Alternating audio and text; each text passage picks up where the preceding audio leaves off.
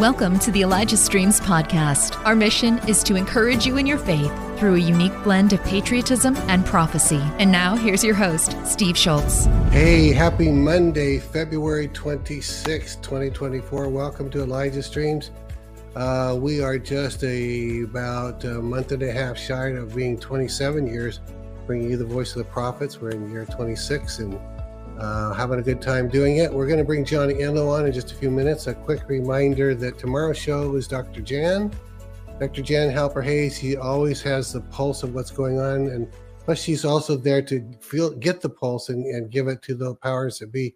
President Trump strongly endorsed her last year sometime, and she went immediately viral and has been that way ever since. So she's a voice not crying in the wilderness. She's a voice everyone's listening to.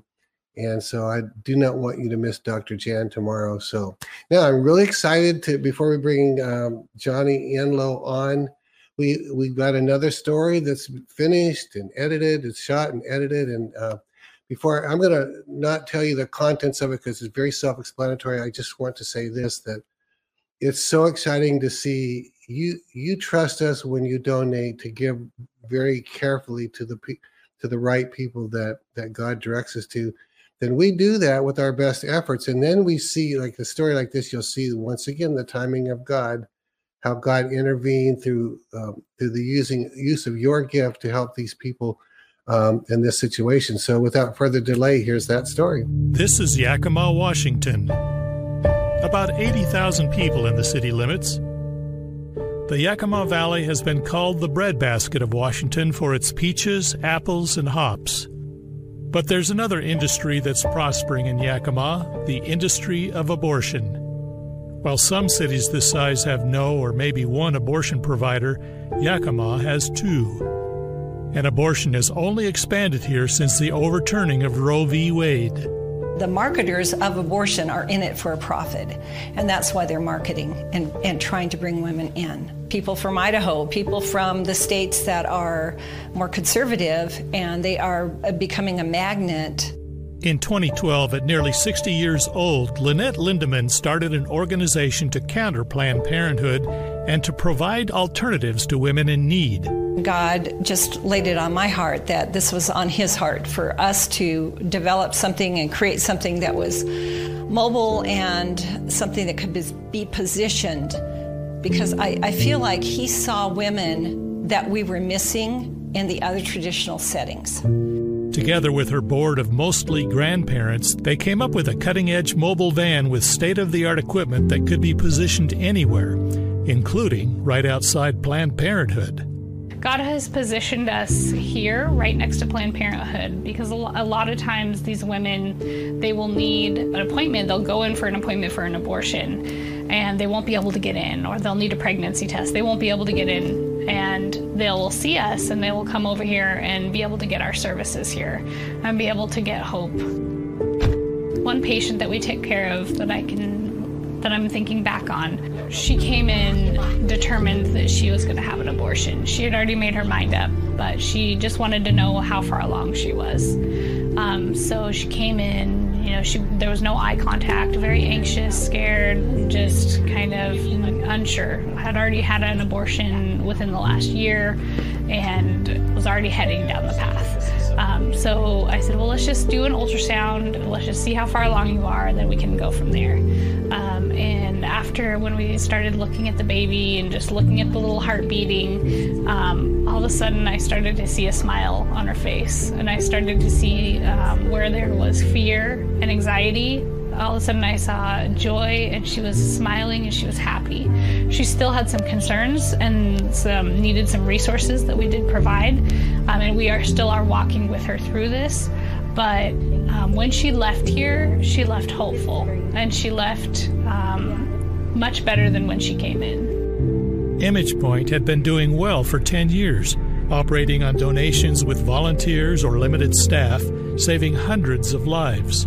But then financially, things began to change. Along with, COVID and some of the other things, there was a huge shift, and things just began to shrink financially for us. And November of 2023, the money pretty much ran out. When the Lord asked me to come and do this job a year ago, I had no idea that in a year that the organization would be in a financial crisis. That was the dilemma.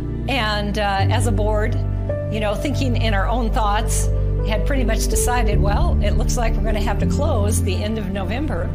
And so we had determined that by the end of November, we needed a certain amount of money. And I met with the staff the next day, and I just let them know. I was very upfront and said, you know, this is where we're at. It appeared that if we did not get $50,000, that our doors would be shutting. And I knew that that was not the Lord's plan, because he was very specific when he called me to this job. And I knew that he would not call me here and then have the doors closed down. And the thought of this not being here next to Planned Parenthood, it was heartbreaking. It felt like Planned Parenthood was winning, and then they wouldn't have to see us here anymore. With just days before they were scheduled to close, Esther Kay, the administrative assistant, wrote to Elijah Streams explaining the situation and asking for prayer. We were just waiting, like, how is the Lord going to do this? But we knew, we were praying, we were fasting, and we were believing the Lord. With the whole staff fasting and praying, and only a day before shutdown, Lynette was convicted that she was being tested in one more area. She had been a patron of a certain national coffee company for 20 years. This company has a policy of encouraging and paying the travel expenses of employees seeking abortion. Perhaps even the women coming to Yakima. Certain cups and mugs and, you know, things like this, and cleared it all out, gathered it, put it in the garbage. Then within 90 minutes of obeying God about that specific issue, we got notified that a donation in the exact amount of funds that we had set had been provided through Elijah Streams. ImagePoint was able to cancel their closing and continue services as usual, with just one day to spare. We actually are thriving again, and it's just such a beautiful thing to see the blessing of God step back right in and pick up as if you never missed a beat. It's been so rewarding working for this organization, and we're just so grateful. So thank you so much. ImagePoint Mobile Medical Services has a legacy of serving women and saving lives. Because of your generosity, Elijah Streams viewers are now part of that legacy. Thank you for your help. Oh, man. I already saw this last night when it was done, and I think it was last night, and it was actually even more impactful to see it again. It's just such an amazing thing.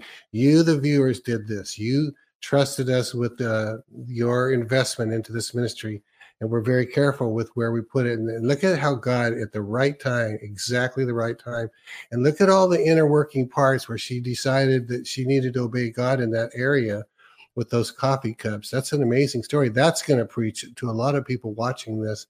That's an amazing thing. You know, and that's kind of a real thing. If you are frequenting that place, knowing how they look at abortion, there is something there that maybe you ought to consider not doing that. So, I mean, everybody gets to be, you know, their own person in that, no judgment, but that's an amazing testimony of what she did there. And right on the heels of that, amazing. All right. Well, very, very exciting. So, all right, time to bring in Johnny Enlow. So here's Johnny. 49 hours declaring it a riot. My message hasn't changed. You are the light of the world. You are the salt of the earth. You must from now on target darkness in your society. We are almost there. The pain is for the awakening. The awakening is for your children. Hey, Johnny, amazing story, huh? Wow. That was amazing. Yeah. Run out of superlatives for that one. Yeah, there's so much. So I'm actually undone by watching it the second time, and I'd already seen it, you know. But to see what God weaved together, you know, and if we had seen all the different thought processes that went into the people who were giving, you know, at the moment they decided to trust us and give. And so anyway, it's just look at all the life that's going to come from that saved life. So no, you're proving to them over and over that you're doing. Elijah Streams, everything Elijah's doing an amazing job of stewarding their gifts. And it's so really going to. And one last thing, and then I'm going to turn it right over to you. The decision was made just this morning. We've been talking about it, that as of March 1st, and we're going to go from doing 10 freshwater wells a month in Uganda to 15 water wells a month. So that's a real crank up. That's what is that, another 50%? Yeah. And we were there in Uganda. We talked with them about it there, and they said, I think we can crank it up to that. And she's actually looking, the Rank and Lori are looking to the time when we can make it one freshwater well a day. So we're looking at that coming right up. It's kind of exciting, really. Yeah, that is exciting. So you've got a lot on your plate today, and I'm just going to turn it over because it's self-explanatory what your subject is going to be. So, yeah, thank you, Steve. Well, so we're going to talk about something that's drawn a bit of attention to me over the last week, and it ties in with Chief Justice of the Supreme Court of the state of Alabama and a ruling he made. And so we suddenly made some national attention, and so NBC asked me for a quote or more on it all. And so we'll explain that to you in a moment. And then, I have a title for today of my justice will now go from trickle to cascade, or something similar to that. Yeah. And that will be, I don't do this very often at all, but I have a little prophetic word that it's as if I'm taking dictation from the Lord. And so I've written that. And so we'll be reading that to you moving forward. Interestingly, we're on this theme of justice and life as well. Kind of is only appropriate in light of where we started with what you just shared there, Steve. And so I just want everyone to be aware. That's the direction. I'm looking at my notes here. The direction we're going to go with, and there's an aspect of the Lord telling us, explaining how 2024, there are aspects of it that are a repeat of 2020, and they're not like God trying again repeat, but it's God finishing something he started in 2020, and certain situations and individuals that have been were given a chance. Essentially, the deep state was given a chance in 2020 to bow, much like Pharaoh was after one or two or three or four or five plagues. There was an opportunity. He wasn't obligated to, have to experience the worst, the number 10 plague, and the loss of firstborn. He wasn't obligated. He could have bowed his knee and say, okay, I surrender. I get it. I'm not going to win this. And there's a hardening of the heart that's taken place. We'll just call them the cabal, the deep state. And so things that they were given a first opportunity in 2020 to give in, and it not be so horrendous and so damaging for them, that has passed. And so now we're at a similar stage. We're going to address that in just a moment. So here's the situation. A couple weeks ago, we had Chief Justice Tom Parker of the state of Alabama. We did an interview on our program. We have someone you should know, and we connected from 2 or 3 years ago. So that's Chief Justice of the state of Alabama, Thomas Parker, and he's 72 years old now, and he has an amazing history. I keep him up just for a second of, contending for life. And he was really, some say, instrumental in legal wins, rulings on behalf of overturning Roe versus Wade, things that he worked on from 2012, 2014, and a ruling that came out in Mississippi that the Supreme Court justices of our nation referred to. And so some writing on him say like he won and set the table really for where it only made legal sense for Roe v. Wade to be overturned. So he's been working on that for a long time. We didn't actually talk on this subject because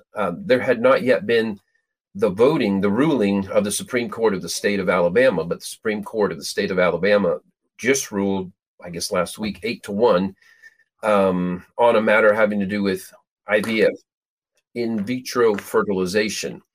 And essentially, we'll say the legal legwork was done by Chief Justice Parker, and we'll just call him Justice Parker at this from here on. And Justice Parker, basically, he proved his point, and you know, they overturned a previous ruling that had to do with, see if I get this part of the story right. There was clinic care of, you know, for those who understand the in vitro fertilization processes, where eggs outside the womb are fertilized, and it's usually, you know, it has to do with couples that can't get pregnant in the normal way. And so there is often, I guess, multiple eggs that are fertilized, and the standard practice, I guess, or semi-standard practice is, you know, you do several of them hoping one will be will bear out at least and survive, and so the other ones, if they don't die off, you destroy them.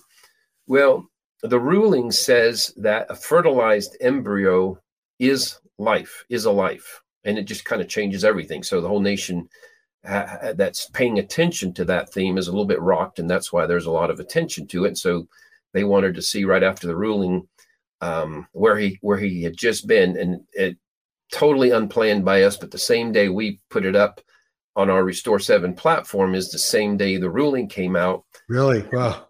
So it drew a lot of attention to both of us. And so on the program, he was, you know, Justice Parker was saying, thanking me and us for our work with the Seven Mountains, the 7 Mountain Mandate.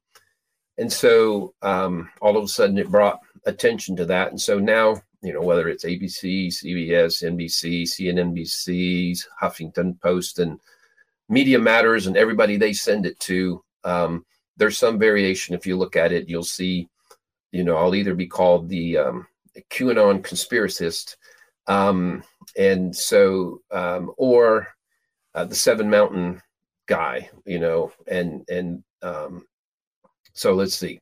We'll just, they're helping me out there.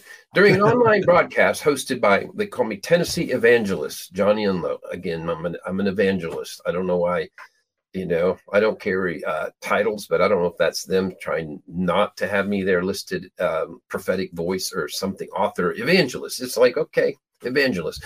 Parker just suggested America was founded explicitly as a Christian nation, discussed his embrace of the 7 Mountains mandate, the belief that conservative Christians are meant to rule over 7 key areas of American life, including media, business, education, government. Mind you, those reading this, this is not our words, this is their words, and this is what we had to speak and answer to. So I'll go ahead and I'll, so what was it, Thursday, they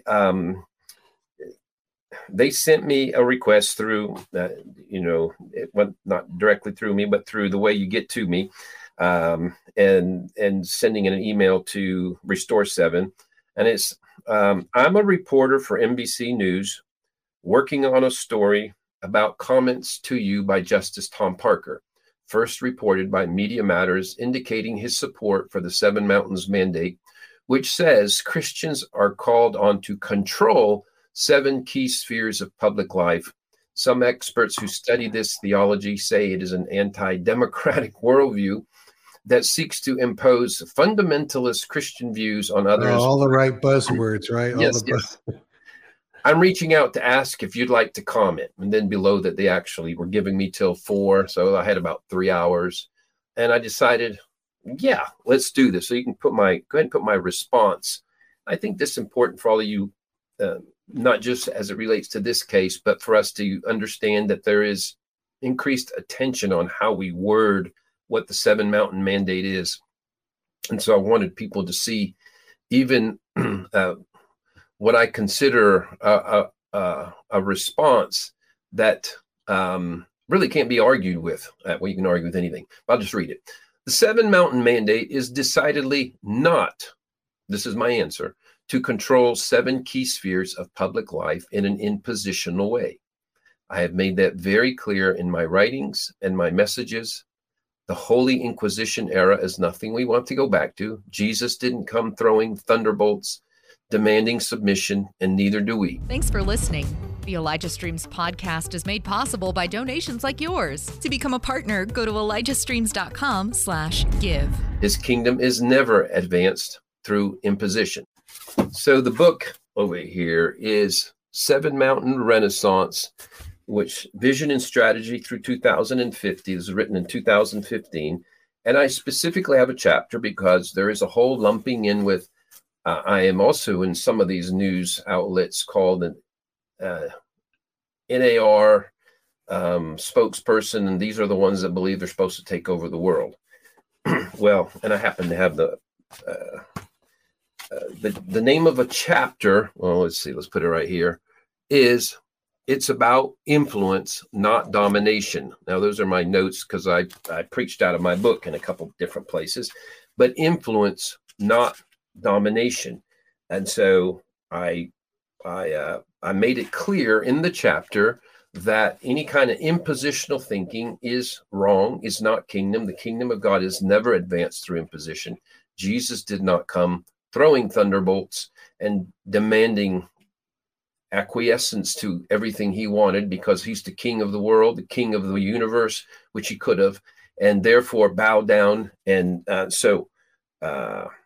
I made it clear, I have underlined, having dominion is not about Christians ruling over non-Christians. Now back to the quote here. Okay. So his kingdom is never advanced through imposition. That's about halfway down. However, replace the word control with the word influence, because they said our mandate was to control the world. I said, no, Replace the word control with the word influence, and you have what Jesus asks of us in being salt and light. It is not sinister to desire a voice and relevance in political matters, and I'm pretty sure that is why every citizen takes the time to vote. So there is this demonizing of Christians suddenly becoming active in society, engaging society, and they're trying to make it sound sinister, the fact that we finally wake up to citizenship. Anyway, so here it is. I said, is the takeaway regarding Justice Parker apparently that only Christians are not welcome to express citizenship? Hopefully not. I'm pretty sure that goes against the very we the people foundations of our country. The Seven Mountain Mandate seeks only to correct the passive irrelevance brought on by Christians' unhealthy obsession with the rapture, which had them largely abandon societal input based on a perceived soon return of Jesus. Finally, participating in the healing of society should be embraced. So since I gave him a quote, of course, I knew they wouldn't put everything, and they kind of limited it to we're a part of trying to heal society, and there's nothing sinister with us trying to be citizens as well. That's fine. I knew if there was any line that was either kind of weak or anything they could pick on, that's what they would release in the report. But they did put it, and I don't have that one here. That can be found. That might be on our Facebook too, as I'm not sure. I think so. So anyway, because there's a lot of attention now, most of you probably have no idea that this is, so all of a sudden this showed up on ABC News and NBC, and every Media Matters is actually a parent company. They're even by themselves referred to as a liberal watchdog group. So if Media Matters is a liberal watchdog group, you have to understand this is like from a standpoint of warfare and warring for hearts and minds of society. This is their F-15 they're sending out. This is bombing raids. And so you can see this, just like everybody that's under Media Matters, this umbrella company that at 4 a.m. every morning, I think they still do, they release the news to everybody.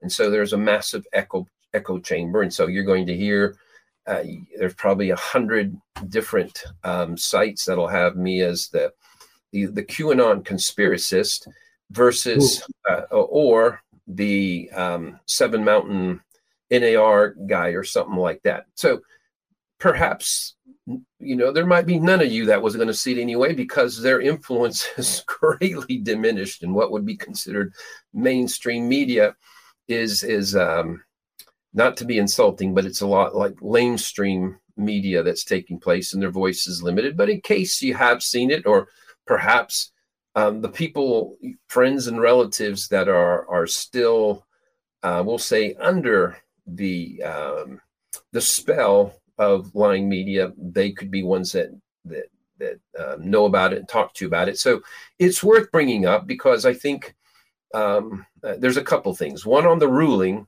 and Steve, I was having just a brief conversation with you ahead of time and telling you, and I don't know if I just mentioned it here now, I will tell everyone that Justice Parker has a history. He was the assistant district attorney, assistant attorney general for the state of Alabama under Jeff Sessions, for those who remember that name, who was the attorney general under Trump for the nation.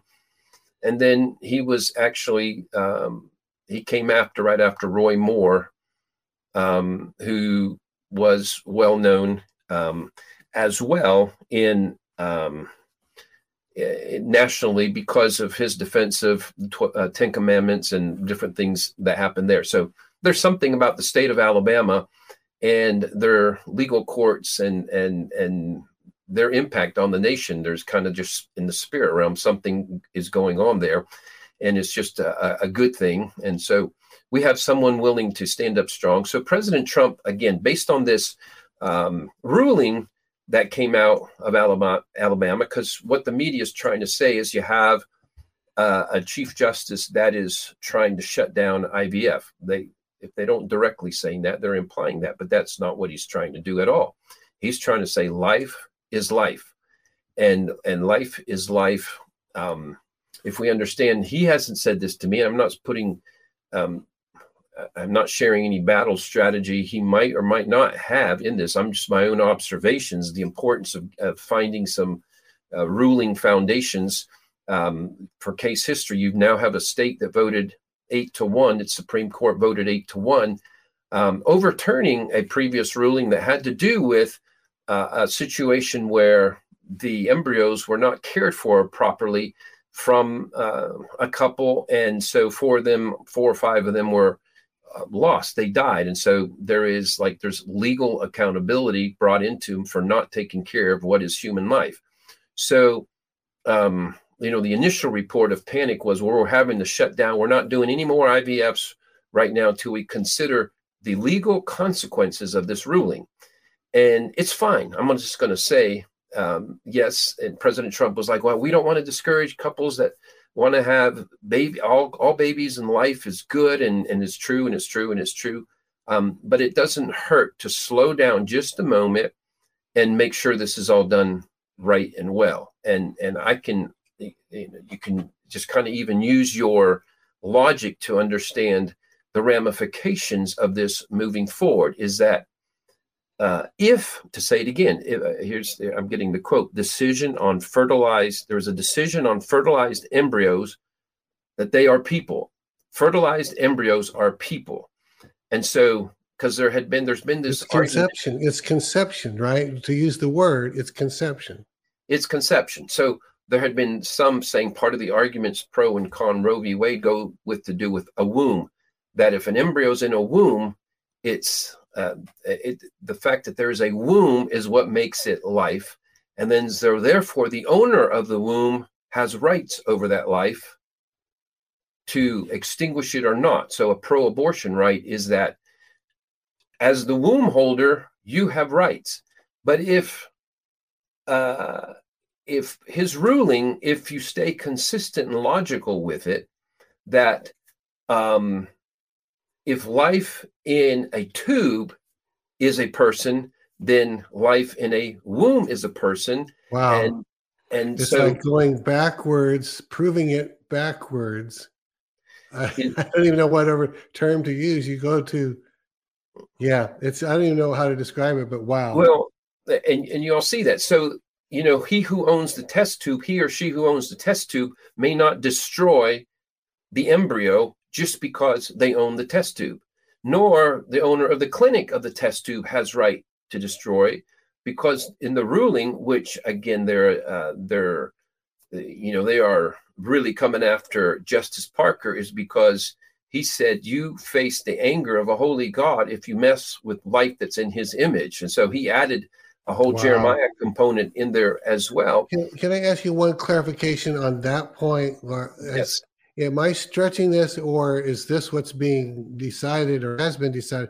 If a person who is totally pro-life, but they had to use IVF, in vitro fertilization, if they have, they have frozen like three different, now what's considered life, and the first one takes, and they don't want to do any more, are they faced with the ethical dilemma of now what? Because they can't really destroy it now? There is an ethical dilemma. So you have several ways to, and those are the things that have to be processed through. One is you can't have these on standby in case the other one doesn't work. So you just like, you really, you have to just go for one and extract one and go for one. And I don't want to act like I know more than I do on this, but there are some questions that have to be asked. But we already know they're doing things as adopting out in vitro. So I think part of what it means is just almost like babies in the womb. You have to be willing for them to be adopted by someone else. You can't just discard life. And so, you know, I know part of this is shocking for Christians who had thought that, well, it's not really life because it's like if it's in a test tube, it's not. And I hadn't really thought heavily about that until the judge pointed out that, you know, once there's been the spark of life and they literally see a light that comes into it, God has now, you know, his image is now imprinted in it. And it's now something, a son or daughter of his that's there. And so there has to be a respect of life. So the ruling is we have to respect life. Yeah. And nobody has a right to kill. So if nobody has a right to kill in a tube, then nobody has a right to kill in a womb. He didn't make that statement. I'm just saying it's just a logical, just a logical thing. Yeah. Wow.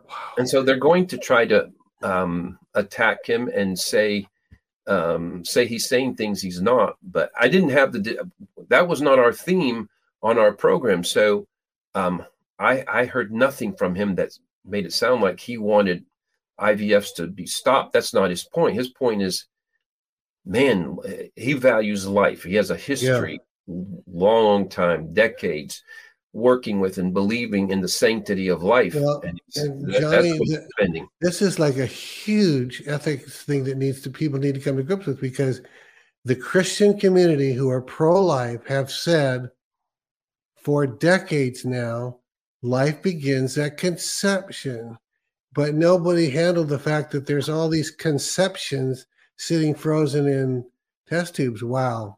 That conception is happening outside the womb is the new deal. So, so the ramifications, you know, I'll say it again, fertilized embryos are people. You can't kill them. You can't experiment with them as if they are matter or animals. So that has ramifications.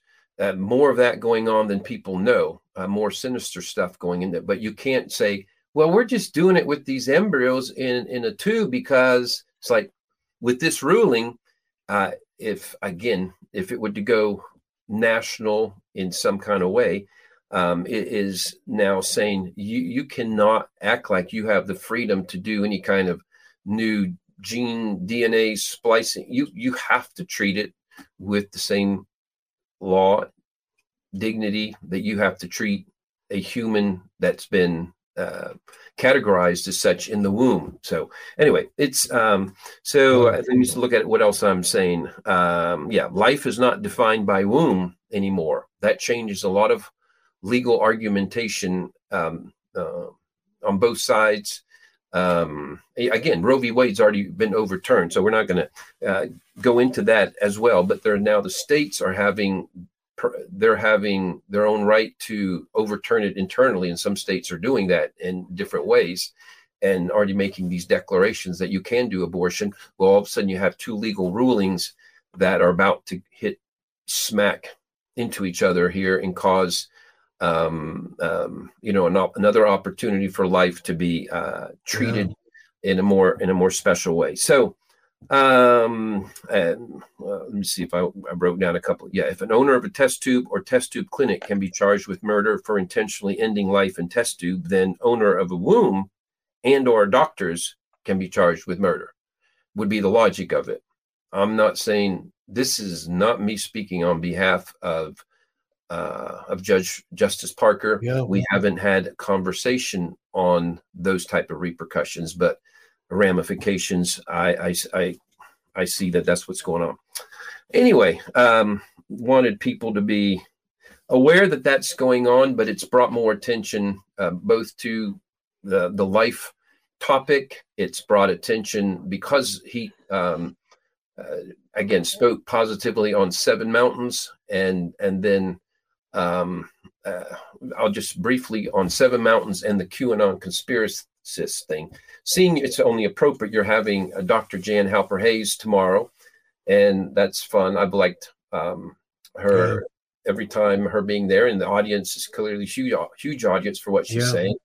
And we had attention drawn to her by President Trump when it wasn't that few months ago, while she's interviewing in Europe, particularly in England, and she's telling all the Q conspiracy theories.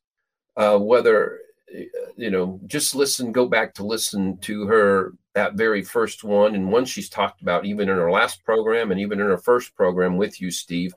And so it's interesting that they're still trying to call these Q conspiracy theories, and there's literally not one, in quote, Q conspiracy theory from 4 years ago that can be disproved at this point. And she said some pretty explosive. She has said some pretty explosive things that Trump has already done behind the scenes and what they've discovered. She may not have covered all the matters having to do with, I'm not sure if she has, on tunnels and human trafficking and things like that, things that have already been proven that they've been taking place. The Russian collusion, the Russia thing was fabrication and all kinds of things. So there's a revisiting of topic, but, she brought those things up, and then Trump put on his Truth Social and all his tweets. I don't know where they all came and went, but it was like, everybody needs to listen to this. And the media won't specifically ask her questions on some of the very explosive things, such as 650 plane loads of treasure and gold being removed from the Vatican, as President Trump went there and said, we want our money back.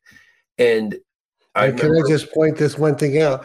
Hold that thought, is that when she said that publicly on that British TV and said there were 650 planes for taking our gold back from the Vatican, she said, that's the interview that Trump said people needed to listen to this of us. Anyone have any question? If Trump agreed with that, that should remove it. That's when she went viral. So I just want to point that out. And she, in that same interview, said, 2015, the military made a decision that all our systems had been corrupted. And again, the media arm is the key for all of it. And that the military would have to step in. And so she tells a plan. And that we ceased being a republic in 1871. These are all conspiracy theorist thing. And guess what? The media, it was the funniest thing, we commented on it to each other, Steve, is like the interviewer in Europe and England, he's asking, he does no follow-up. He does, he didn't do like, are you saying that those 650 planes and where are, he wanted to move on just as quickly as possible. Yeah. And I'm just going to take advantage of, we might have some new people watching this program, Steve. I was like, why didn't you all go ahead and ask those questions of Jan Halper-Hayes that President Trump himself said, hey, everybody needs to listen to this. And there are certain, certain questions they do not want out there. And I do invite whoever is watching me for the first time, go ahead, listen to all of our programs, and particularly those things connected. You'll hear from on Elijah Streams, Jan Halper-Hayes, Derek Johnson. I don't know if some of you just don't know, and you don't really know what's going on, and so you're just advancing what you're told you have to do. But anyway, there's a whole new reality there. So, and then the idea of the seven mountains, and just the clarification, what we briefly shared in there, the seven mountains is about our right and our responsibility in the eyes of God. Help Elijah Streams continue to reach people around the world. All donations go toward making Elijah Streams and the Elijah Streams podcast possible. Visit ElijahStreams.com/give and become a partner today. Jesus himself saying in his first message, you are the light of the world. You are the salt of the earth. The salt is lost its savor, is good for nothing but to be cast out, trampled upon. So that this has been the reality because the church bought into a premature rapture. And that's only something that's really existed. If you go back 200 years ago, you'll find just not even the 1% trace of that around. But that is something that was planted into Christianity.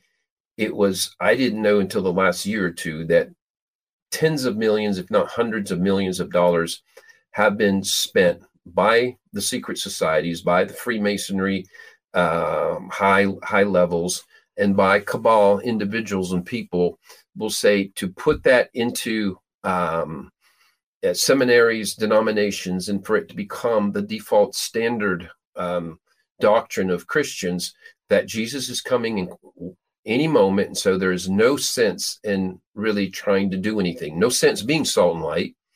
I've mentioned before, not to attack him, but famed Baptist teacher J. Vernon McGee, he's like, there is no sense in polishing the brass on the Titanic. It's like, it's all going down. This is part of the plan, that the plan is we lose and we sink. And so don't do things like try to improve society. Don't try to show up. Don't try to let your voice be heard in politics, in government, in media, in anywhere. And so, again, this is just the media coming after us right now and trying to act like it's very sinister to think seven mountains is just them saying, hey, go back to your irrelevance, when all you're doing is saying Jesus is about to return.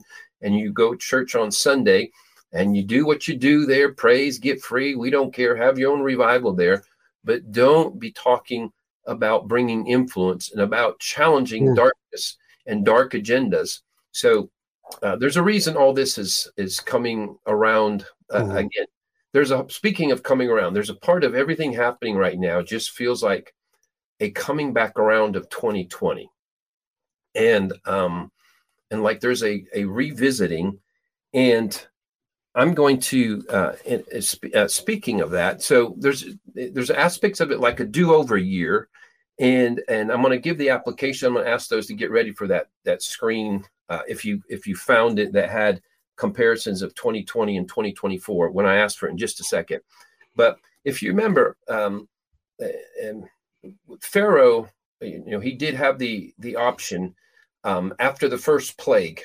The command was, let my people go, Moses said. And this entire operation of the last several years, we called it a Passover operation from 3, 4, 5 years ago, and it still is. And it's, you have the people have been in slavery. The children of Israel had been under Egypt for 400 years. We've been under 400 years. The whole world has been under central banks, Rothschild, Rockefeller, through their banking system, some level of slavery.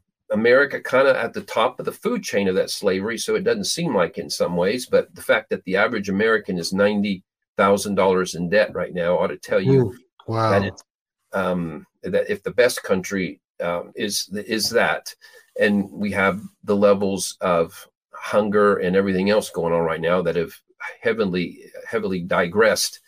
We'll say they've increased the numbers in the last 2-3 years. Crazy numbers that it's costing like $12,000 more dollars a year to feed ourselves, a family of 4.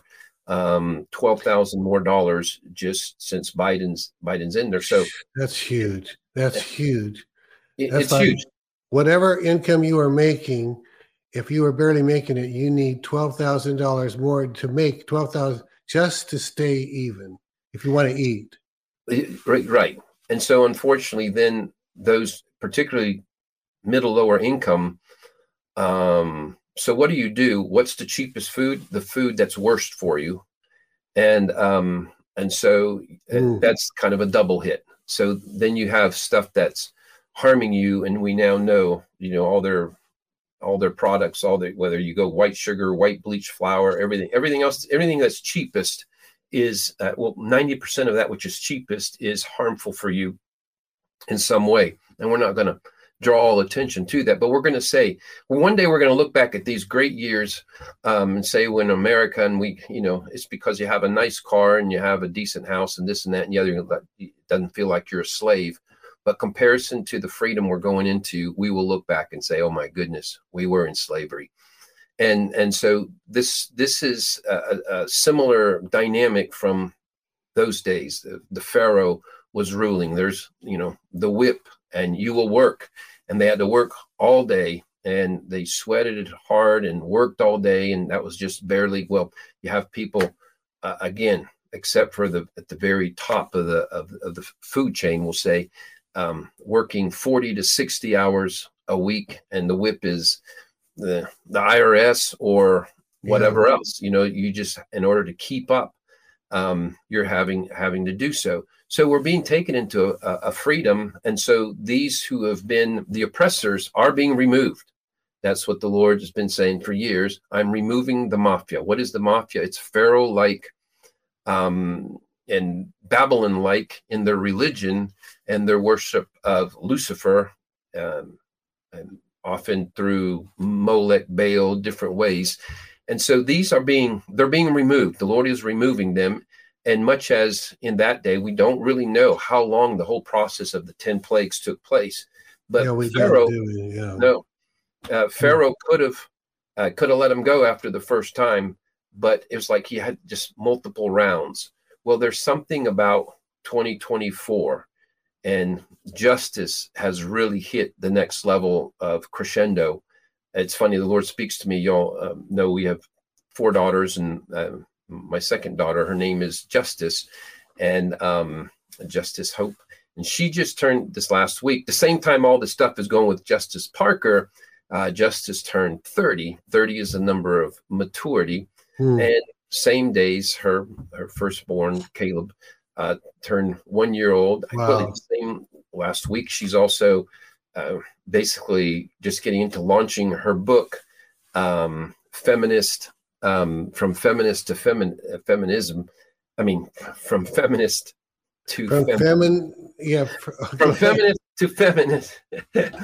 she was on with Jeff on Elijah Fire. They did a long program just a few days ago, which I recommend a lot. But there's this whole focus on justice, and the Lord has always had my kids and the names he's given them and their ages. There's really a real correlation between that and things he's doing. So we just hit this thing of justice. Interestingly enough, at the same time today, it gets announced that Jacob Rothschild, at age 87, he died. That's the announcement is today, that he was like the actual head or the symbolic or the actual head of what we would say the world cabal. Someone that we without question would consider probably one of the wickedest people on the planet. Is that fair to say?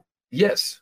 And just for what he runs, and then there's all these things that he's involved in and that he's been key for advancing and developing over the last multiple decades. But it is significant that it's this focus on justice, and why the Lord's even saying, my justice will now go from trickle to cascade, that I'm going to read in just a moment. But just now, if that chart will be put up that showed 2020 and 2024.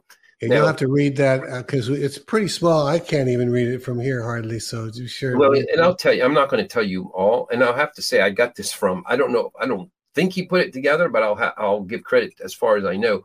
Derek Johnson, I did see it on one of his, I think it was a Truth Social post that he had. And he says, want to see a glitch in the matrix? And so these are repeat things from 2020 and 2024, kind of making the point I'm telling you right now. So in 2020, we already addressed this in our Super Bowl word, that the Chiefs and the 49ers were in the Super Bowl. both years, and the Chiefs won both years.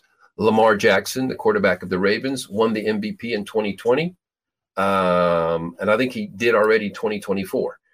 So they put he's favorite one. Ravens won the AFC North. Ravens won the AFC North. Texas wins AFC South with 10 wins. Texans win AFC South with 10 wins. Chiefs win AFC West.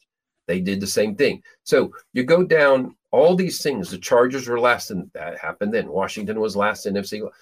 Panthers last in the NFC South. 49ers win the West. They won the West. You go down all the, I haven't checked them all out, but it's like, oh my goodness, down to apparently this one I haven't checked. And so hopefully it's correct. Billie Eilish, one song of the year. Billie Eilish, one song of the year. Gee. And then it goes into hockey. It goes into baseball. It goes into basketball. The number one seed wins college football playoff. It happened this way as well. Down to a surgery by Joel Embiid, center for Philadelphia, an NBA team. He has surgery to repair left hand, and it was he has surgery to repair left knee. Slight differentiation, but it's just like the winner of the Citrus Bowl scores 35 points. It's like I don't know who did the homework on this, but it like they making the point I'm making and more. So yeah, you can remove that at any time, or people can look at it a second more while I'm talking about it. But there's something about a repeat of 2020. And again, it's, I want to make this part clear, is this is not because God couldn't get it done in 2020 any more than he couldn't get it done with Pharaoh. There is some aspect of him needing the work to be delayed. I think maybe a year ago, some months ago, Steve, I was saying like it would have been too quick. There is like if we had got it when we wanted all the results and like the work hadn't gone deep enough in order for it to be where it needed to go. And so but there's something happening now. And so just part of my daughter Justice and her story as well, her turning 30, and which is the age of maturity. She, birthday's the 24th, and this is 24, year 2024. And we know Psalms 24 has about the King of Glory coming in. And she was named Justice Hope, because we were in the middle of one of those situations we told you about. Well, the main one where we were sued by a church. I confronted the bishop of the church and I had 10 signed affidavits by women who had been sexually abused, either by him or one of his pastors or leaders. And so I confronted with them. And so we found ourselves, it was in the front of the Atlanta Journal-Constitution newspaper, sued for $24 million. And so, and Justice was born the 24th, kind of in, so we have this whole thing with 24.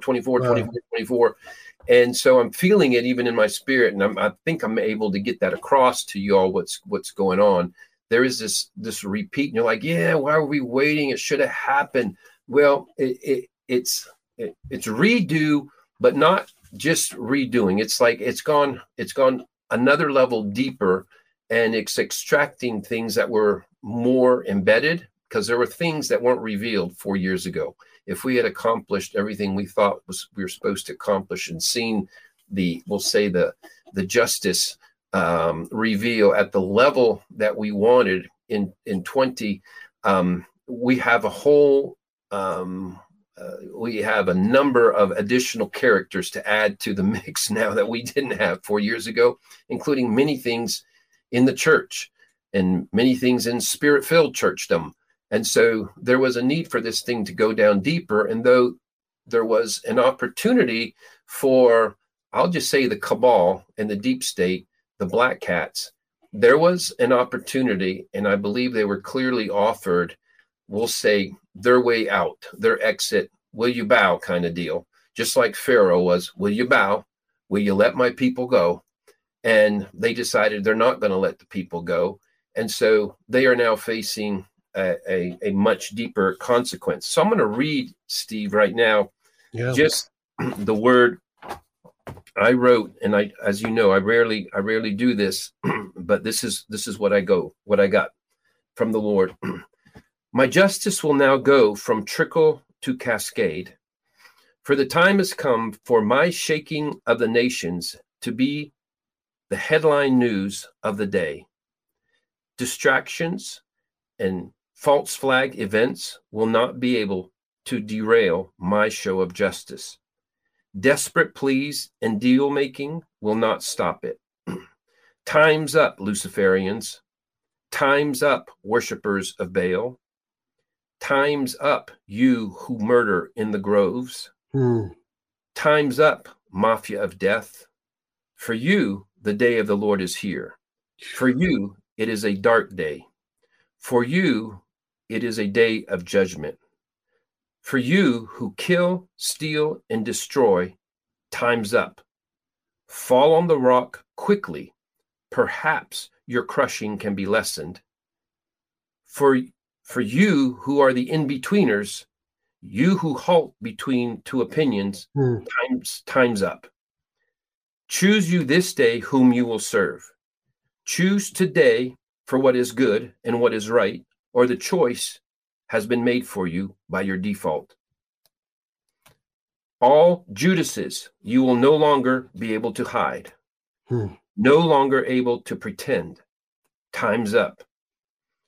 The escalation of my justice is now released. It is now going to target and pursue you like you've never seen. If you manage to sidestep the trickle of justice that had already been released, you will not sidestep what I am now sending. This is a cascade of justice. For you, the unrepentant, this is even a torrent of justice. You are about to lose everything. You will lose your wealth. You will lose your health. You will lose everything that you have valued.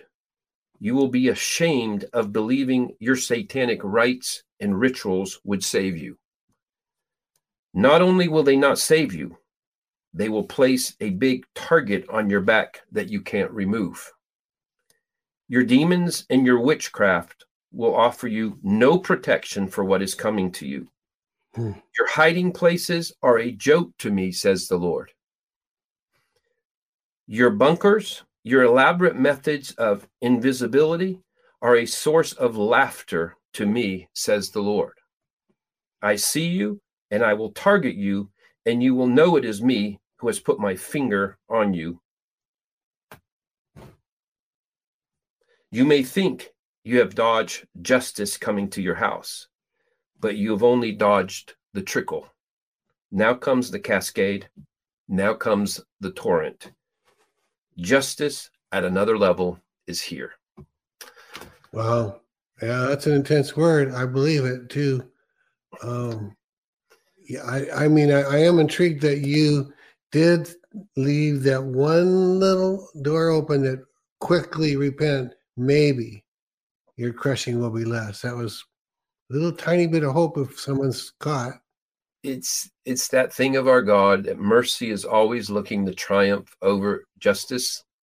Scripture tells us mercy triumphs over justice, but we've learned what we've been trying to share of the last few years is just change the concept for many of the body of Christ. They're like, no, we don't want to plead for justice. We want to plead for mercy. It's like, no, justice is God's mercy on the abused. And so that is what cannot be stopped now. So justice is God's mercy on the abused. Think practically the children, those being trafficked, those being abused and mistreated. How can you have mercy on them without there being judgment on those who are bringing the abuse to them? So we want to be champions of his justice. We want that. But in that, there's a last second proviso. It's like, quickly fall on the rock. The scripture talks about fall on the rock before the rock crushes you. And that's really the word for those, particularly those who are hesitating. They're weighing their people, not operating out of authenticity in their heart. They're like, who's going to win this or not? And they're keeping they're straddling the fence. They're keeping a foot in each camp. One's clearly evil. One's the side of good. And there's just a handful out there, a relative handful that even this word applies to, that you have just a briefest moment imaginable. And the moment gets more brief upon you hearing this word. It demands virtual instant obedience in order for the rock not to come crushing on you. But there's a need. I'm just feeling the Lord right now. You know, there's talk of the plan and who's got the plan and white hats and black hats. Yeah. What the Lord wants not to be missed from this is the black hats. It's not the white hats you need to fear. They are instruments that the Lord is using and will use. Like what you're hearing? Help us continue to make Elijah Streams and the Elijah Streams podcast possible. Head to ElijahStreams.com/give. Now, back to the show. But should they all fail, he's not going to fail. He is targeting you. You are not going to get away with doing what you've been doing. It's time's up. And justice is maturing at another level. And it's going to be good for all the rest of us. This is a good thing. It's intense. Yeah. But for those who are on the dark side, working clearly in alignment and alliance and allegiance with the enemy, with the Luciferians, it's bad time. And for those who are, you're in and out. You've taken money. I feel like there's somebody watching right now, at least one. You're literally taking money from both sides and you have a significant role, and that must stop today. When you say, can you clarify taking money from both sides for what are you describing? I'm talking about, you're taking it for, if you want to say, black hats and white hats. You are, you're serving both sides. You're getting away with it. I don't know if one side or both sides don't know you're doing that. That you're literally, you're making moves and you're advancing and you're doing your part to align with evil. And then you're also doing some things that makes it look like you're doing with good. The reality is, when you're doing evil and good, you are evil. Yeah. So you don't get credit for being 50% good. You're using that just to be a deceiver. And so anyway. Can I ask you a question about that, right? Kind of like in that vein, if you are a person, this is a question more than a statement. If you're a person that has done very wicked things, whether it's sacrificing children or abused children or trafficked, but you've never were caught and it never came to light, and you think you've gotten away with it because no one even knows anymore, there's no trail. What I'm hearing you say is God knows it all. Are you saying that if they don't repent, that it's as if they're still doing it? What, I don't want to put words in your mouth, but what would you say? Well, I just go back to what it comes back to me by memory. I just wrote it this morning, is like, my target's on your back. You're not getting away.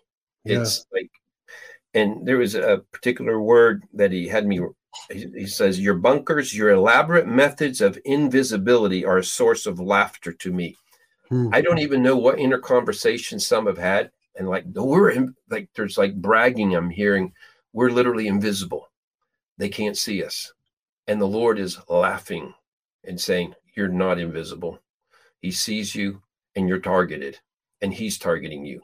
And it doesn't matter if you think you have something that can evade what capabilities the white hats or the good guys have. You do not have what is capable to evade from what he has coming your way.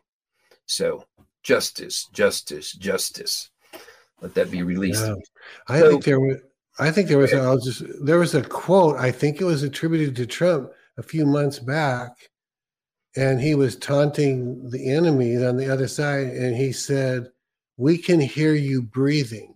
We've got it all. But if that is true, and I think in many cases it's true, they actually literally can hear you breathe. That's how their surveillance is. How much more can God himself hear you breathing and the thoughts in your head, right?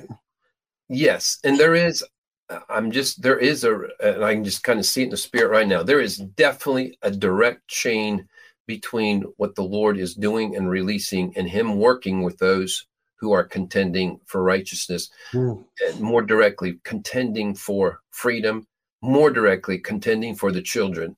And so they probably do have that technology. And so, I think the Lord's given them advanced, very advanced technology to be able to do away with this mafia, because that was the promise the Lord, that's like 5 years ago. He shows me, I'm removing the mafia. And it was the top of the Seven Mountains. He was removing it all. And so that's the thing I know he's doing. You know, conversations we get into is like, okay, what are the white hats up to? How are they feeling good about the plan? Are the black hats feeling good about it? Well, whatever is going on at that level, from one level up, he is saying he's got this one, and he's going to see it through. I'm hearing the Lord say, I'm going to finish what I told you. The mafia is going to be removed, and it is this central banking Luciferian cult that is going to be removed. And everyone who's part of that, everyone who's been involved in those deeds, you're going to be removed. And he's like, you have no idea of the bunkers I have. Where can go 10 miles underground. I'm telling you, he's literally laughing at you right now. You cannot get away. You are targeted. You're not getting away. And so this is a word to heed. He runs the world. He rules. And he has instruments. President Trump has been, continues to be a Cyrus. He's got a whole operation that he is resourcing and that he's empowering besides that, because he always does use people. He uses people. He doesn't have to. I say he always. We'll say 99.99% of the time. He did send an angel to take out 185,000 during the days of the Book of Kings. There was an angel that came in the night. It coincided with Elijah prophesying the intervention of the Lord into a famine in the land.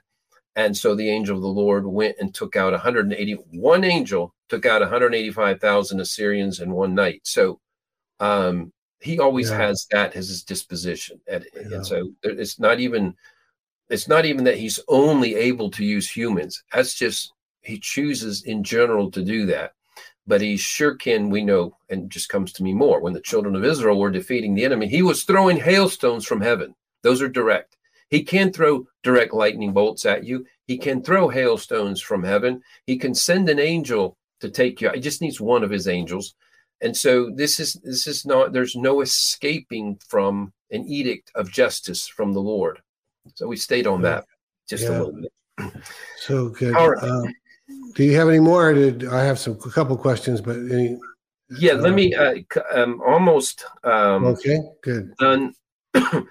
So I want to just point out is that, you know, and I know there's so much coming out in the news right now that is showing awakenings taking place all around the globe. I think at least 20 nations, their farmers have absolutely revolted because really the deep state is trying to kill their viability and have us all eating bugs in the process of it. And so they are working with each other. They're doing things in France, such as loading up their trucks with manure and throwing them on the politician's house and then building brick walls around it.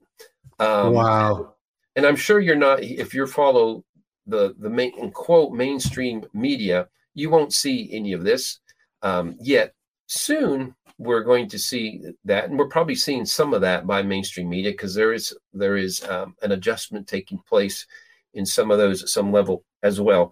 But then the other thing, Steve, is in the last few days we heard that Jamie Dimon, he's a CEO of JP Morgan, he just, I guess, cashed out $150 million of his investment in his bank, and there's a bunch of these things taking place. The Waltons, it was announced, I think just today, $1.5 billion each of cashing out their Walmart shares. Wow. Stock, and Bezos, Jeff Bezos, a ton, I think is in the billions as well. multiple billions from Amazon, Zuckerberg with Facebook. So you have shares of Facebook, Amazon, Walmart, JP Morgan, and the people at the top divesting themselves. What's going on?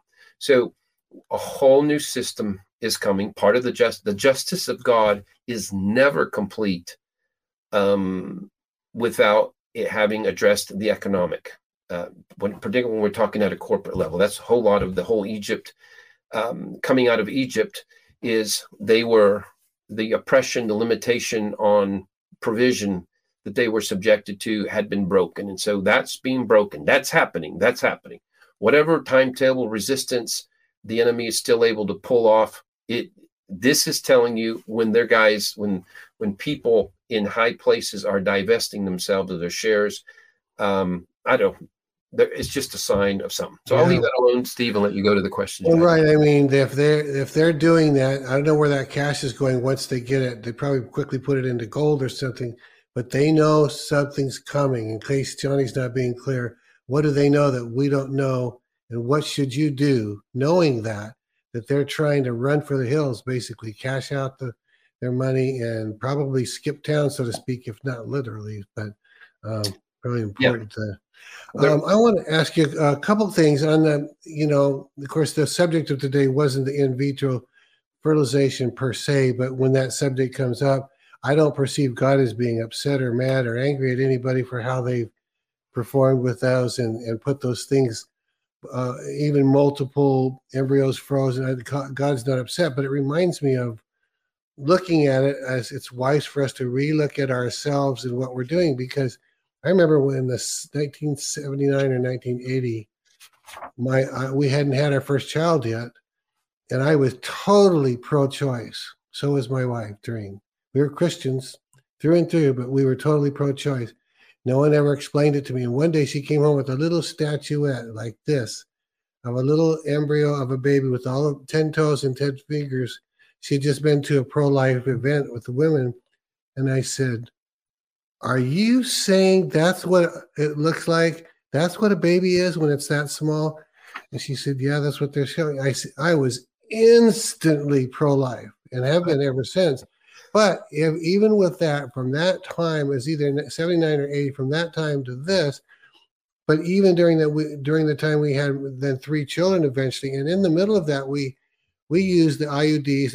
I can only speak to what they said about the 1970s IUD that purportedly it actually, we didn't know this at the time, it actually would take a conceived embryo and make it detach and not continue to grow. It would just make it abort. Neither of us being totally pro-life understood that at the time. And so, we even have a question of, man, are we going to have a bunch of kids up in heaven? I kind of suspect we might because of that. But what are your thoughts about that? And people saying, I don't know what to do with this IVF because of what's being said. Any other thoughts on that? Well, I agree. I think we will find that there's no downside to that. It's only a positive, and upside is that there will be a lot of, I won't call them still little ones. Well, they may be. We've heard by those gone to heaven that they are kept, might be kept little for us going there. But that's unfortunately the nature of the lying that's been done to us, has us doing things that with no intent, evil intent of our own, we find ourselves having, done these type of things. And I remember, in my 20s, I didn't really understand the abortion issue because it was called viable tissue or non-viable tissue. Right. So I'm thinking, okay, there's sort of like this, tissue, and then it eventually forms into something. And then, like you said, the game changer that it is, when you find that almost instantly you've got a little, you're like, the first time I saw the evidence of the little person, it's the same. I was like, wait a minute, that's not just viable or non-viable tissue, but that's part of the lying they've done to us. And they've done a lot of things actually to cause us to participate. They've tried to defile us through lying to us about a lot of things. I won't go into some other things right now, but I don't know. it, it, if the second part of what you're saying, I know the first part is, yeah, I agree.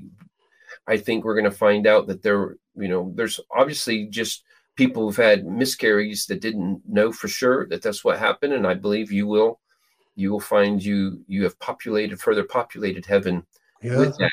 But what was the second part you were asking? I feel like I didn't really answer. Well, no, you did more or less, but I'm trying to paint the big picture that there's a lot of us did a lot of things innocently, and God is not upset about that at all. But I do think it's possible that even with what you said today, that God is going to be asking people to take a closer look and examine not your hearts, because your hearts are great, but did you accidentally... did you create viable might not be the right word, life that's now going to sit there frozen? I agree. It's a whole new. I'm in a new place with it too. I hadn't. I'm aware of Christian believers and friends that they're desperately to want children, and that's what President Trump was speaking into just yesterday, I guess, is like, no, we want people to keep doing that. It's only good to have babies in life. And it is. Yeah. But if the point is correct, which it has to be, that life has happened and started there, and it happened in a tube, despite you never thinking it could happen there. Well, it's in a womb. But if it did, wherever life happens, you have to respect it as if it's well, that's the ruling. It's a person now, a fertilized embryo. Once you have allowed an embryo to be fertilized, you have initiated one of the processes of God in procreation. And so you have to think through the ramifications of that. And so, again, just quickly, it's like, okay, so if you were... there's probably couples in discussion right now, and they're like, well, we want to try to fertilize 5 of them, and theoretically they could all, be viable, but we'll only choose one and the rest will let go. Well, let go. You can't do that now. Now, if all 5 happen to take, they have to at least be made available for adoption or something is my quick answer on that. But it's part of this progressive awakening to realities and what we got to do with it.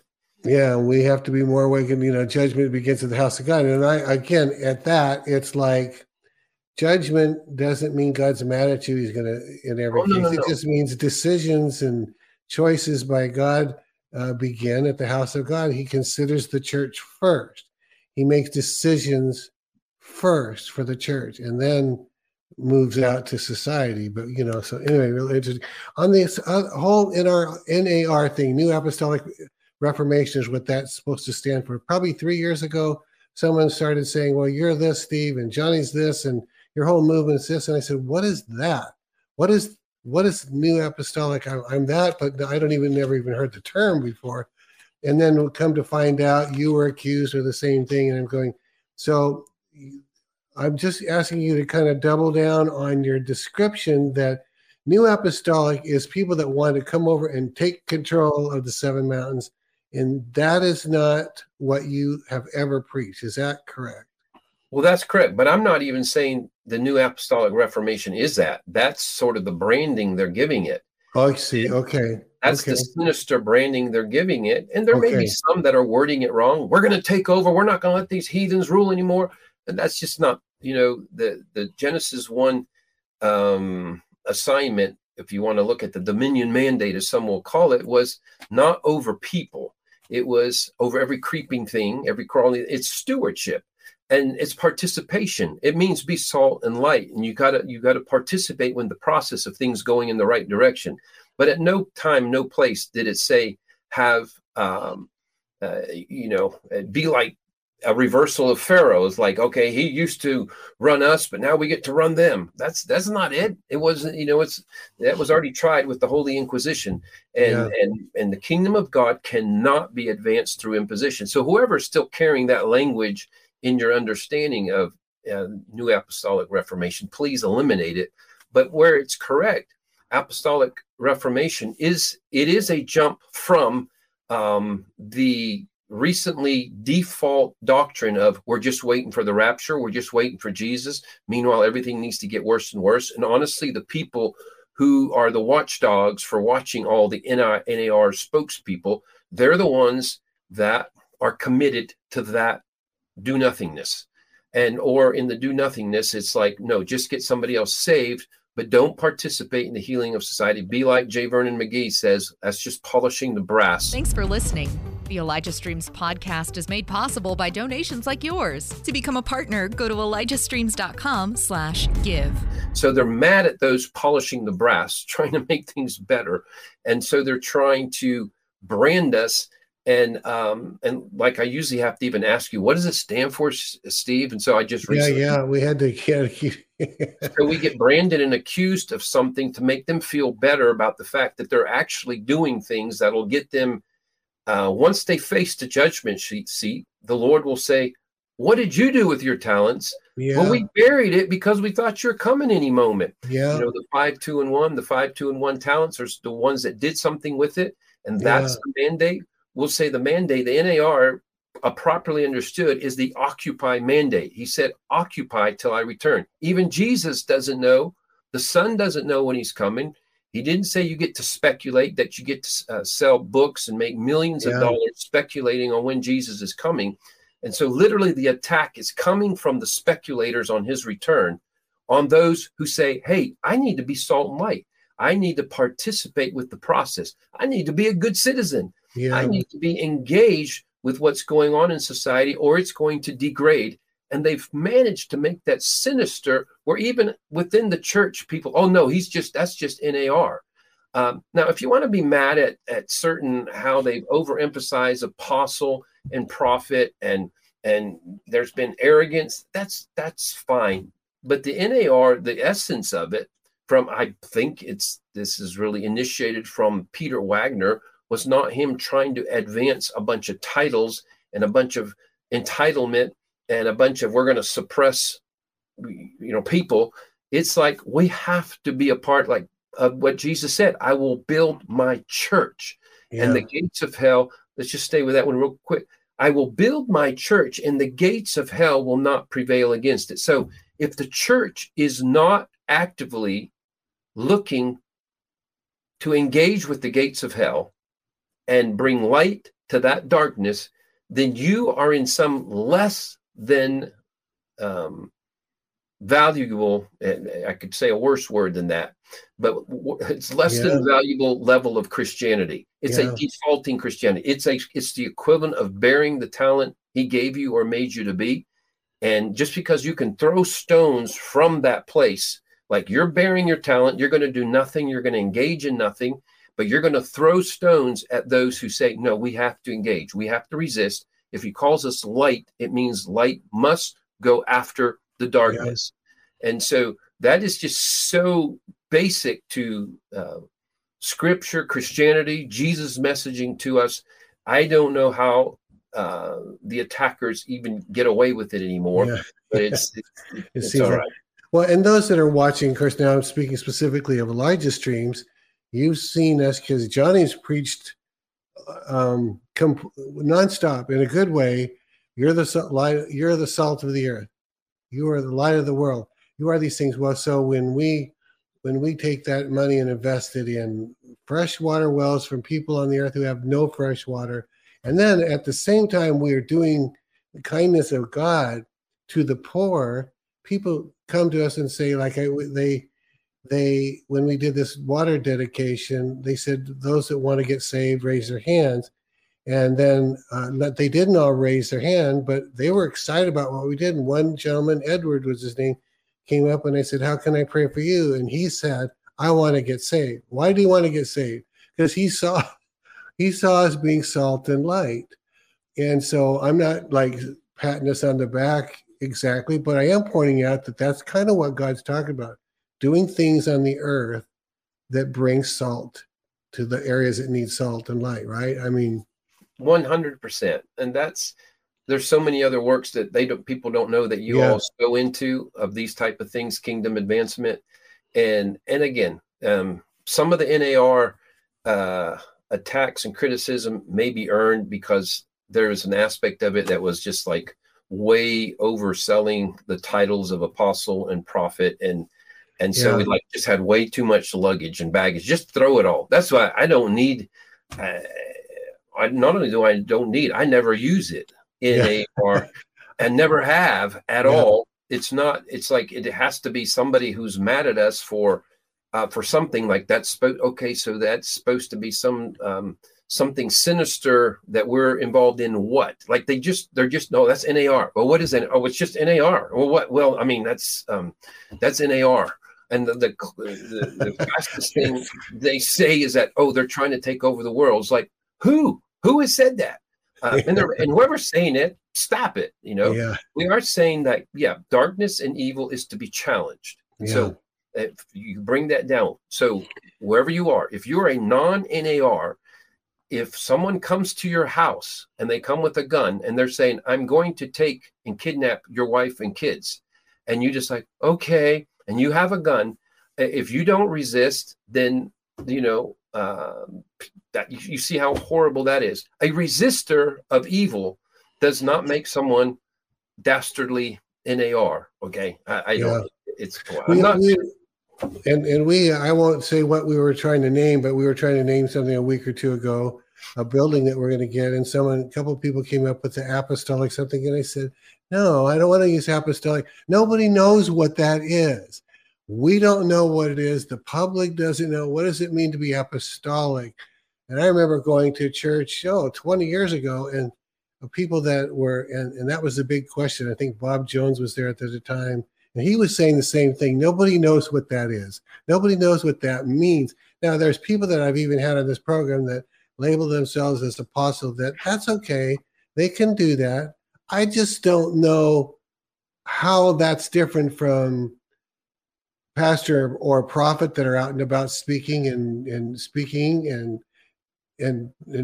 praying for the sick and prophesying. It kind of all looks like the same thing. John Wimber had a version to all that too. And he says, for instance, an elder, everyone wants to be called an elder. An elder is someone who elds, he would say. In other words, whoever is doing something, a pastor is someone who pastors. I don't know exactly what an apostle is. Maybe it's a missionary, but anything else you want to add? Well, I believe an apostle is something, but it's Paul. You know, all the apostles in the scripture, we call them the Apostle Paul, the Apostle John. Right. They never did. It's Paul, an apostle. It was a description of what he did. So literally, you shouldn't be able to even get away with calling yourself apostle or apostolic unless you understand that the word apostle was about those bringing the culture. So, and I'll just briefly say that apostolio is the Greek word that was never used in a spiritual context. When Jesus said, I'll build my church on apostles and prophets, apostles were within the Roman army, those that were, when they had defeated a city and brought them into Rome. Rome kept having trouble with rebellions that would flare back up later. And it's because the people had their own roads, and they had their own money, they had their own holidays, and they had their own everything. So they found out that the only way to make Rome culture stick is they had to send the culture generals. And that's what an apostle was. Really? I never heard that teaching before. That's pretty interesting. So the apostolio would come and he would say that those holidays are no longer holidays. These are now the holidays. We are now bringing in our roads in here, you know, the famous Roman roads, and you will now use Roman coins. And so they culturified the place. And in doing so, then that's how they were able to retain them in general. So on a good way, you think in the kingdom, it's like there is a kingdom culture that you bring, which is his way of doing things. It's not impositional in the way the Romans would do, but it's not just that it's a transaction to get saved. That's what connects 100% with our Seven Mountain message, Seven Mountain Mandate, is there's a way of doing things. There's a way he runs government, and it's not through imposition. It is through service. There's a way he runs media, and that's in communicating good news, encouraging news, healthy news. So the good way of doing the culture, the kingdom culture way of doing things is what we must be advancing. And so Okay. Anybody who uses terminology apostle and apostolic is supposed to understand that. But unfortunately, we're using it a lot as a I'm an apostle kind of deal, you know, just stuff that. Yeah. And so, and so I can think of at least 2 or 3 people we've had on that call themselves apostles. We don't show them the door. They're fine. They can call themselves, you know, I'm just. There is legitimate usage for it, but it's so bad, as you're saying. What happens is it's misused so much you don't want to use it anymore. But you know. Yeah, that's good. Well, it's good to even just think about it and talk about it. So we examine yourself to see if you're in the faith. There's the big one right there. But all right, really good stuff, Johnny. Do you feel like praying for the people and blessing them as we close this out? Yeah. And Steve, if I can just mention one more time as we're leaving this, the multiplication factor we announced last week, 16 truths about partnering with God in business and life. And if you'll see Forward in Conclusion by Johnny Enlow, I essentially wrote what at one time we called it the first chapter and the last chapter, but been hearing so many great reports. This instantly sold out. So really? At Amazon, so they don't keep enough there. And so try again, because they do is they sell out, but then they replenish. It's just their systems, the way they refuse to put in you know, thousands, and they put hundreds instead. And so then it doesn't have enough there. But we want you to aware that it's really that Mark Walker, his testimony, him and Pam, about partnering with God in business. My own father-in-law, last night, we were having dinner with them, and he was reading to me his comments. He and my mother-in-law went through Mark Walker's book, and they're friends. They know each other, but it was like, oh my goodness, if I'd have had that years ago about how to practically partner with God. And he says, Mark's points are so powerful.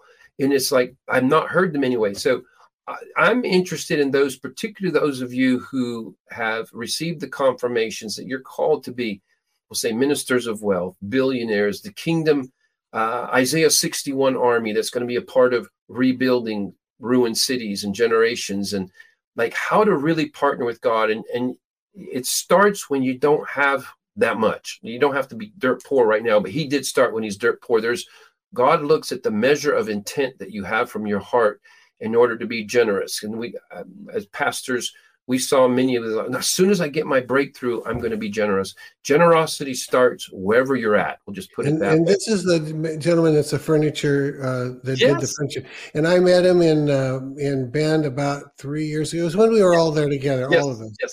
And I was saying to him, thinking, I was just making conversation. And I was saying, you know, we started with 10%, and then we give 20%, and now we're up to, I think it was climbing up to, I'm talking about personally give, because it was, something in our conversation made me feel open to say that.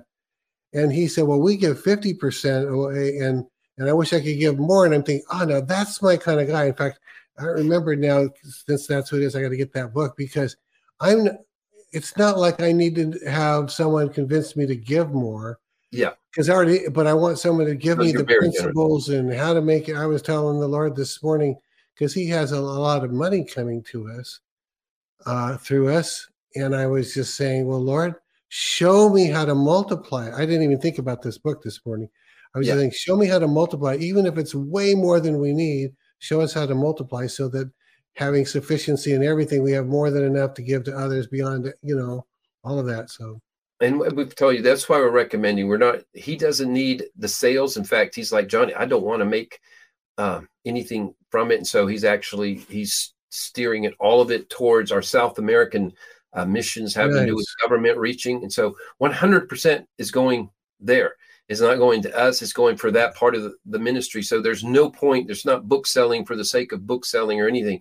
But I want to keep bringing it up because it's so valuable for you who are on that path of being, like Steve saying, ministers of wealth, and want to know keys to better steward and how to expand.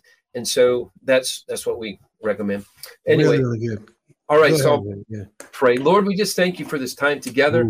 Lord, I just agree with you in this moment of prayer, and those who are listening with me, let the cascade of justice come now.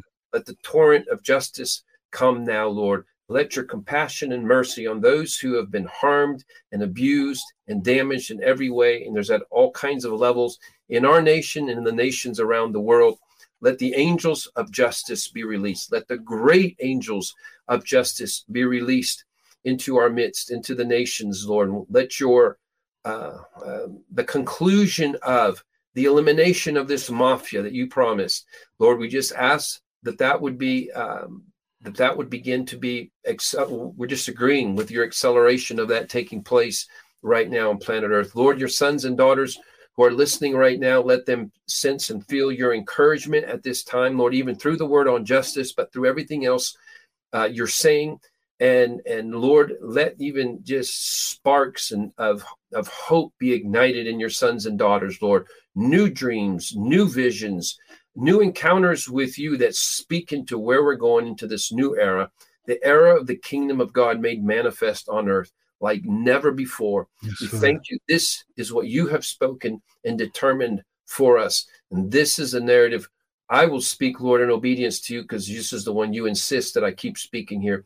Thank you, Lord, even at this time of field to throughout the name of justice, Chief Justice Thomas Parker, Lord. Yeah.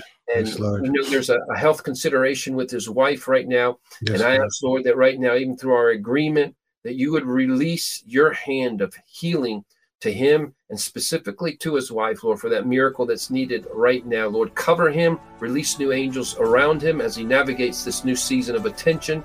And we thank you, Lord, for what you're doing. In Jesus' name we pray. Amen. Amen. Amen. All right. Great show today. Thank you, Johnny. Give our love to Elizabeth. We'll see you in a few days when I'm out there in your neck of the woods. And a reminder that Dr. Jan Halper-Hayes will be with us in the morning. So don't miss that. Have a great day, everybody. And we'll see you later. Bye-bye. This has been Elijah Streams. Thanks for listening. For more episodes like this, you can listen to the Elijah Streams podcast at ElijahStreams.com on Apple, Google, and Spotify. Join us live every weekday at 11 a.m. Pacific Time at ElijahStreams.com on Rumble and Facebook. Elijah Streams is part of Elijah List Ministries. Go to ElijahStreams.com/give to become a partner today.